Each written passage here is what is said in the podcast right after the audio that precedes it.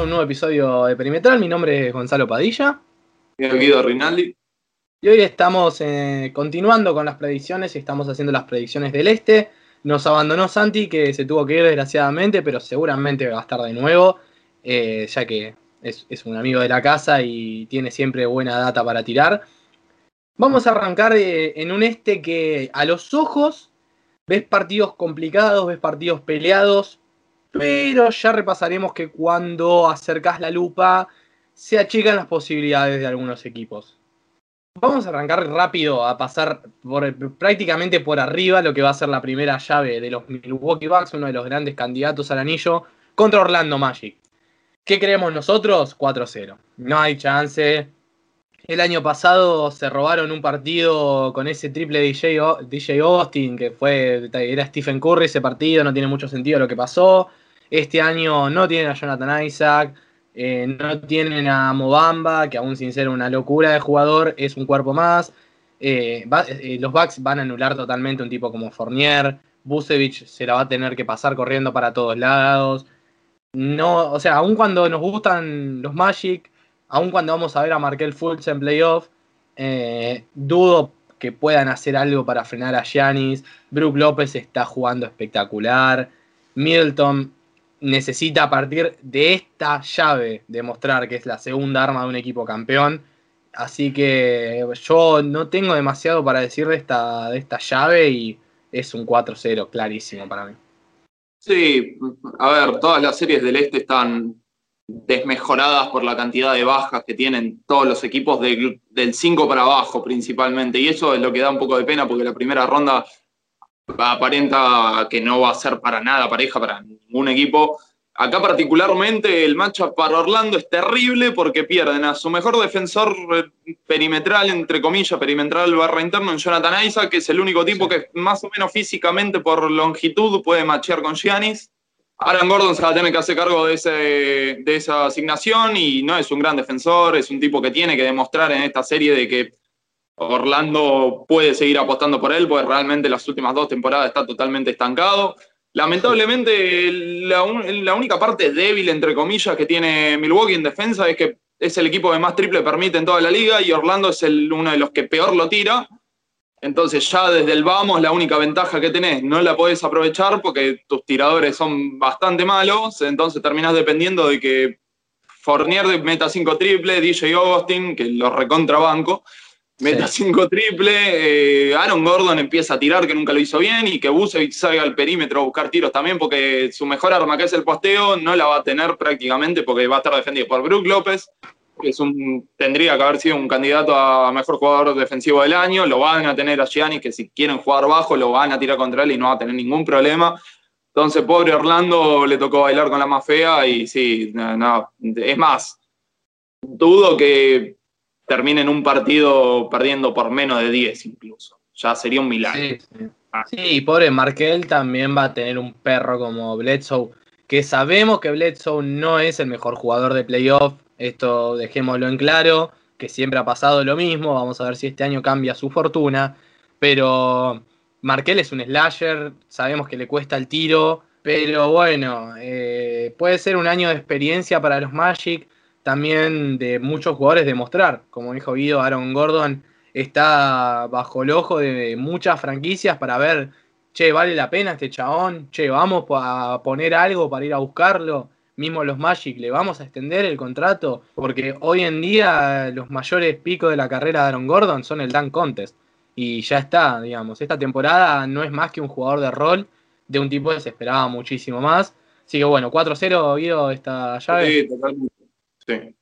4-0 Milwaukee Bucks a la segunda ronda. Ahora van a venir dos series que a los ojos son show total, pero ya repasaremos que tal vez no van a ser tan peleadas como parecen. Empecemos por la llave que muchos esperábamos después de la lucha de TJ Warren con Jimmy Butler, y estábamos hablando de Miami Heat contra los Indiana Pacers. Desde mi lado tengo a Miami como el caballo negro de este año, el equipo que puede, si todo le funciona como debería, le puede pelear a cualquiera y puede tener un shot a Larry O'Brien. ¿Qué pasa con los Pacers? las lesiones. No hay otro ojo que darle a un equipo que entero es otra cosa, no lo dudo, pero parece una maldición de esta franquicia que cuando llegan los playoffs siempre tienen un pero encima de todo lo bueno que hacen en temporada regular. Tienen caído a Domantas Sabonis, que va a ser importantísimo en esta llave. Es un equipo con longitud, aún así los Pacers, están los hermanos Holiday, está TJ McConnell, un tipo con muchísima experiencia en playoff y en la liga. Y también hay que ver qué esperamos de Víctor Oladipo. Sabemos que el sistema le permitió a TJ Warren meter todos los puntos que metió, ya que no quieren cargar a Oladipo demasiado.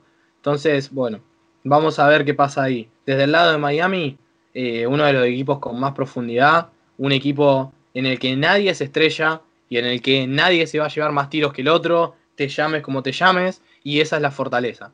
Un equipo con defensores espectaculares desde el perímetro, interiores, tenés en Bam Adebayo, uno de los jugadores más versátiles en todo sentido en la NBA, y quiero ver a Tyler Herro, quiero ver a Duncan Robinson, quiero ver el primer año de estos pibes que vienen haciendo una campaña increíble, y que uno supone, por la confianza con la que juegan, que los playoffs no le van a pesar para nada.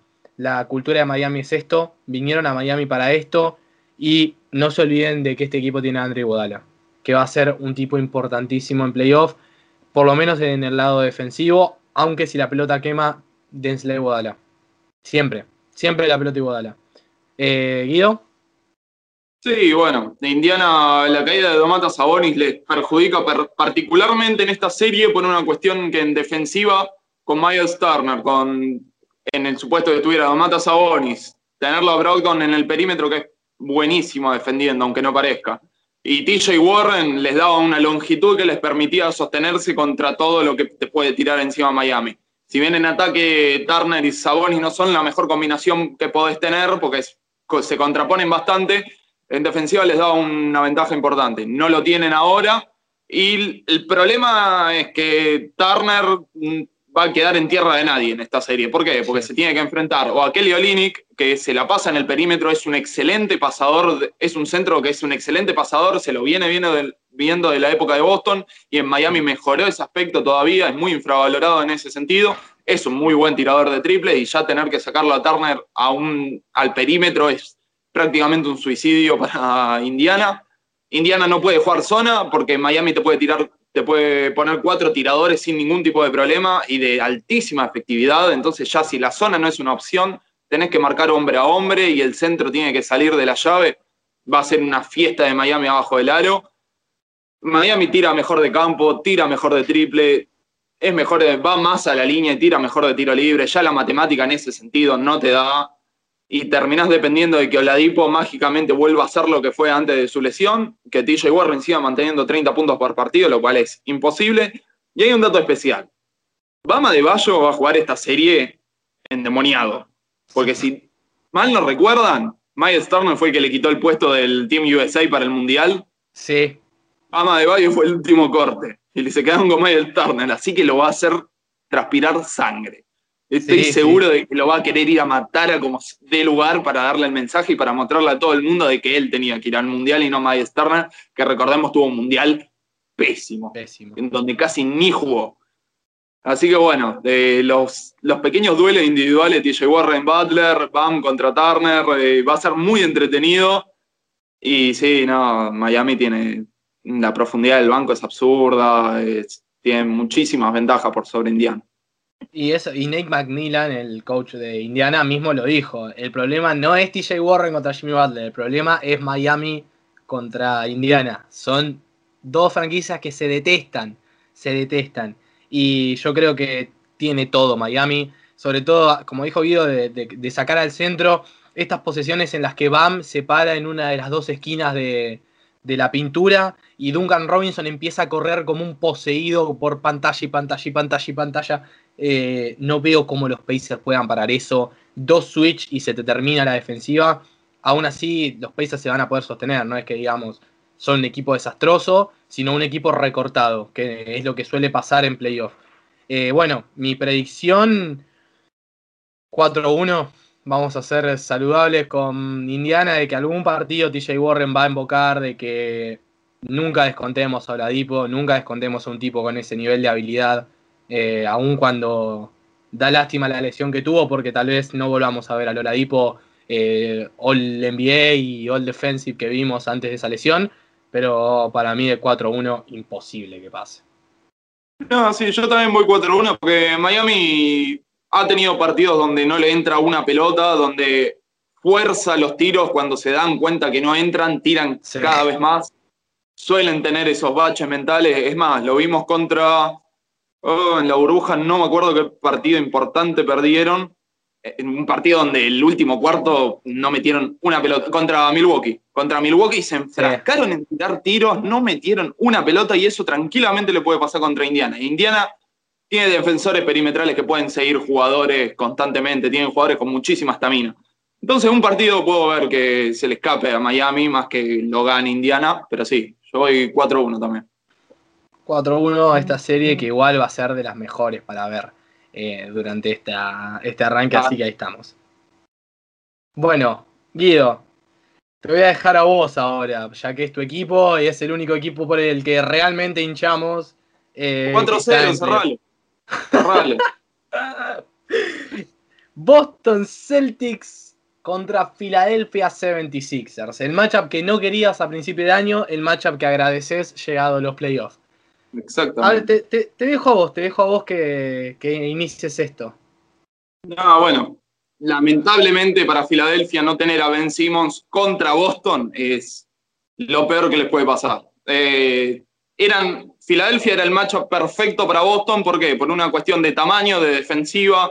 Tienen un centro que debajo de la canasta es el centro más dominante de toda la liga, y Boston tiene los peores centros defensivos de abajo del aro de toda la liga. Entonces ya... ahí le cerraba por cualquier lado. Ben Simmons fue uno de los mejores defensores sobre Jason Tatum en toda la temporada.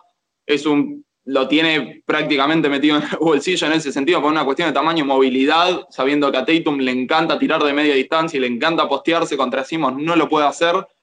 Y el resto de los jugadores se puede sostener bastante contra los otros de Boston. ¿Qué pasa? Sin Simmons terminás obligando prácticamente a Tobias Harris o a Matisse Thybulle a marcar a Jason Tatum, y terminás liberando a Gordon Hayward, a Jaylen Brown y a Kemba Walker. O sea, Boston realmente pudo recuperar a todos sus jugadores, lo cual es lo principal que estaba pensando Boston. Boston no pensaba en matchup, no pensaba en nada, pensaba en recuperar a su 5 titular, que es fundamental para lo que quieren hacer.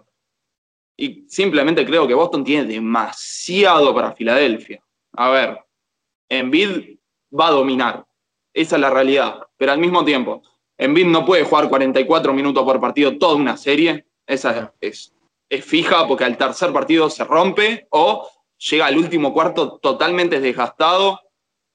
Brad Stevens es un maestro de las rotaciones, le va a tirar doble marca constantemente sin pasarla mal, porque si bien Alec Burks está teniendo una excelente burbuja en lo que respecta a anotación, Jake Milton es un buen tirador.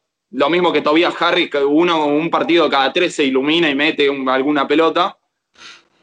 Pero es demasiado. Boston en defensiva es terriblemente versátil. La va a pasar mal contra Embiid, va a perder la lucha rebotera. Pero las claves de Filadelfia son Al Horford, cómo se va a combinar con Embiid, porque tienen que jugar juntos. Si no, contra Boston no van a tener chance. Y Tobias Harris tiene que empezar a justificar el contrato que tiene. A ver, Este tipo en Orlando se lo veía como un anotador bastante efectivo, jugando de 3. En los Clippers se fue a jugar de 4 y seguía demostrando que era un jugador terriblemente efectivo y sin demanda de pelota, y por eso se lo llevaron a Filadelfia, porque era un tipo que les podía dar 20 puntos sin comerle la pelota todo el tiempo. Llegó a Filadelfia y... chao. Sigue metiendo 20 por partido, pero es lo único que te da. No te da ninguna otra cosa, y contra Boston, con la cantidad de defensores que tiene, no le va a servir para nada. Me parece que sin Simmons es un matchup terriblemente desparejo. Pierde el 50% de las ventajas que tenía Filadelfia, las pierde completamente, y más si Embiid está tocado, porque la realidad es que no está 100% sano. Yo espero que Embiid domine el primer partido y de ahí en adelante Boston se acomode y empiece a desplegar básquet tranquilamente. Sí, La verdad que es una serie que me intriga bastante porque son dos equipos súper piola y que vi mucho. Mi gran duda con los Sixers es justamente la ausencia del señor Simmons. Creo que aparte los Sixers son una bomba de tiempo. Ya lo dijimos antes. Esto de que, bueno, Matisse Thybulle en su blog nos muestra que se quieren un montón y que hablan un montón. Entran a la cancha y no se conocen. Entonces hay algo en ese roster que no está funcionando. No sé si es Brett Brown, no sé si es Joel Embiid, no sé quién es. Pero hay algo en ese roster que no funciona. Y cuando estas cosas pasan, cuando llega playoff, esos equipos explotan. Terminan de explotar. Yo creo que sigo creyendo que los Sixers tienen una decisión en esta offseason y es con quién se van a quedar. Yo creo que o Simmons o Embiid se van, ya lo vengo diciendo. No creo que se queden, sobre todo por el contrato de Tobias Harris. No entiendo todavía qué hicieron los Sixers ahí, en vez de maxiar a Jimmy Butler, pero bueno. Esos son charlas de otro momento. Boston tiene todo. Boston no es un caballo negro. No entiendo por qué la gente dice, no, Boston es candidato. No. Tienen todo y jugadores que, aún siendo joven, ya probaron que pueden estar en esos momentos. Va a ser los primeros playoffs de la carrera de Kemba Walker, cosa muy importante porque es lo que quiso hacer toda su carrera y no pudo. Y Boston tiene todo. Tiene todo, incluso puede ser un equipo que juegue una rotación de 8 jugadores en total y siguen siendo 8 jugadores increíblemente buenos. Daniel Tice no es tan mal defensor para Embiid como todo el mundo lo ve. Obvio que es chico, todo el mundo es chico al lado de Joel Embiid, eso lo sabemos, es una de las personas más enormes del mundo. Pero Daniel Tice es un tipo que aguanta, por algo está ahí, por algo lo eligieron. Le van a poder tirar a Kanter también, le van a poder tirar a Robert Williams. ¿Va a tener gente chica? Sí, pero va a tener gente dura. Y va a tener que transpirar cada posesión en Embiid. Y después va a tener que volver corriendo y va a quedar dibujado en defensa constantemente. Es un matchup que, otra vez, con todos saludables, era otro matchup. Sin Simmons, aun cuando los Sixers tienen...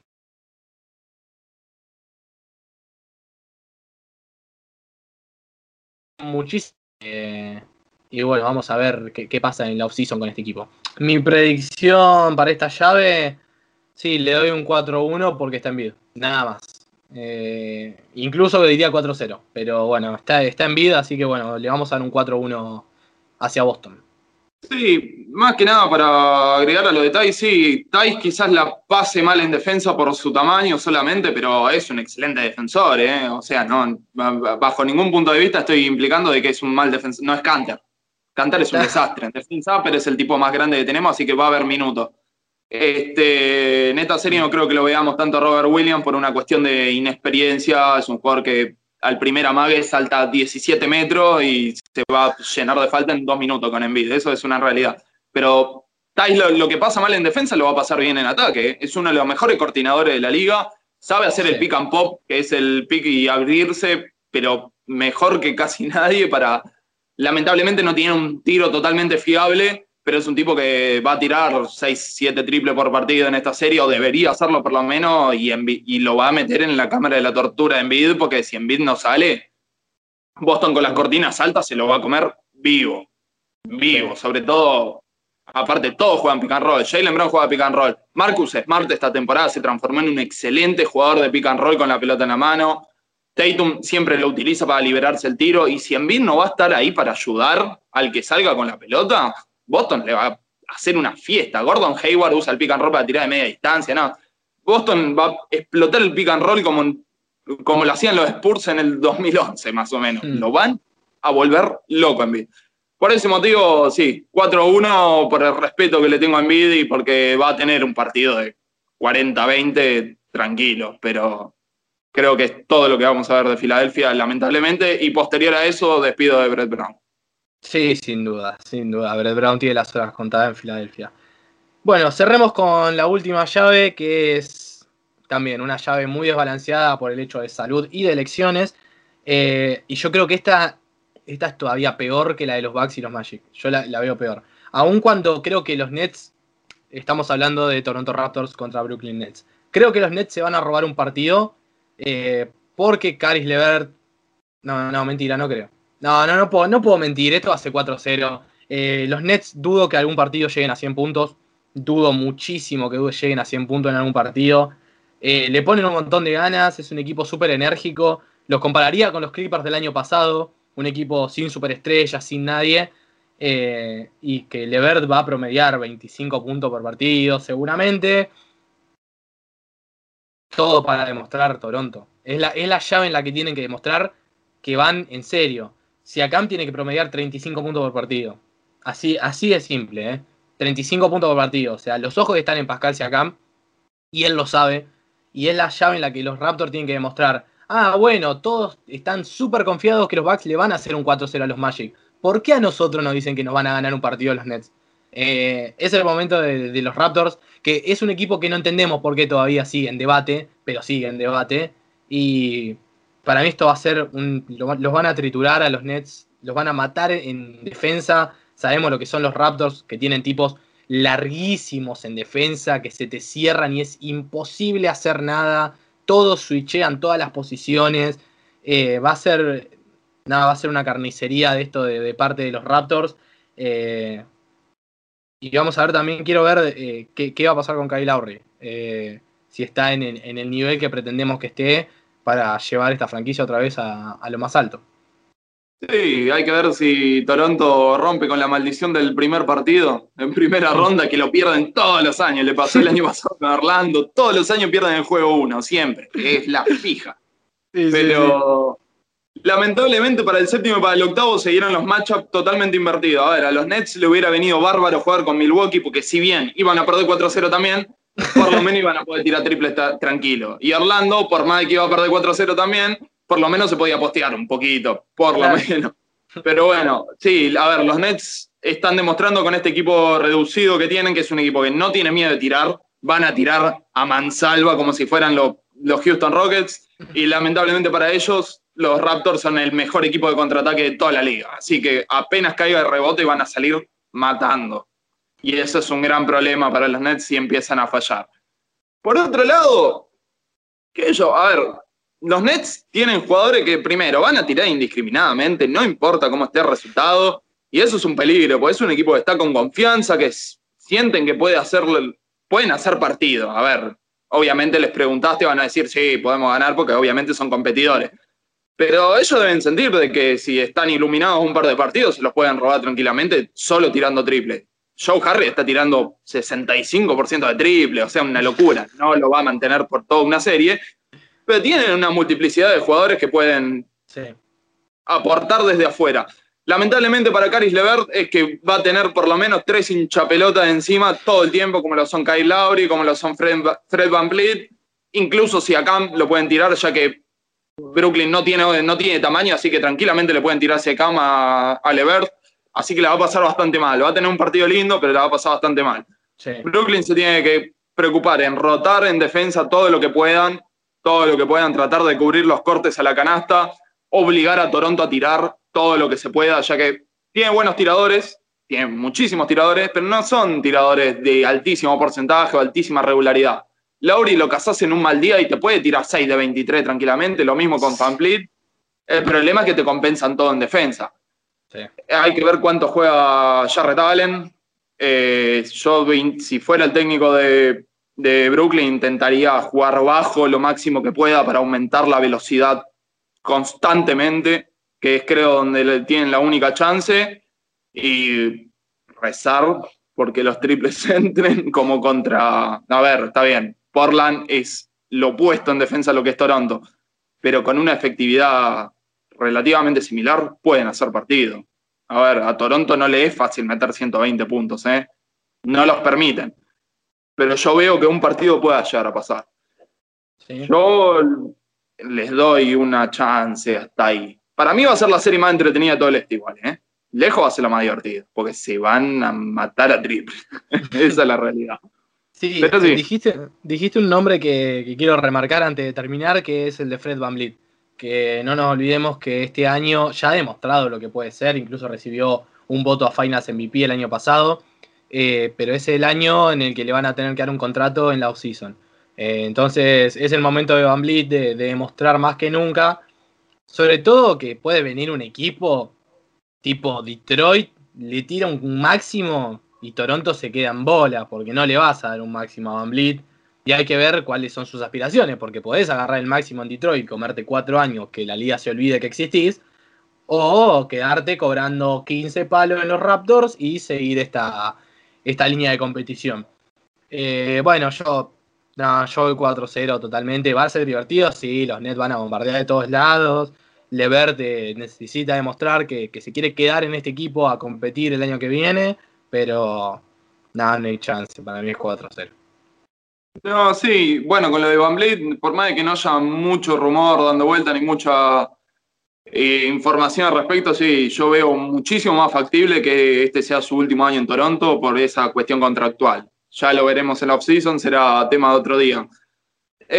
Yo la verdad, por lo que vi de los Nets, que logré ver un par de partidos en la burbuja, le han ganado equipos que no le han jugado con suplentes, le han ganado equipos completos. Sigue jugando, está bien, no jugando al 100%, eso lo comprendemos totalmente.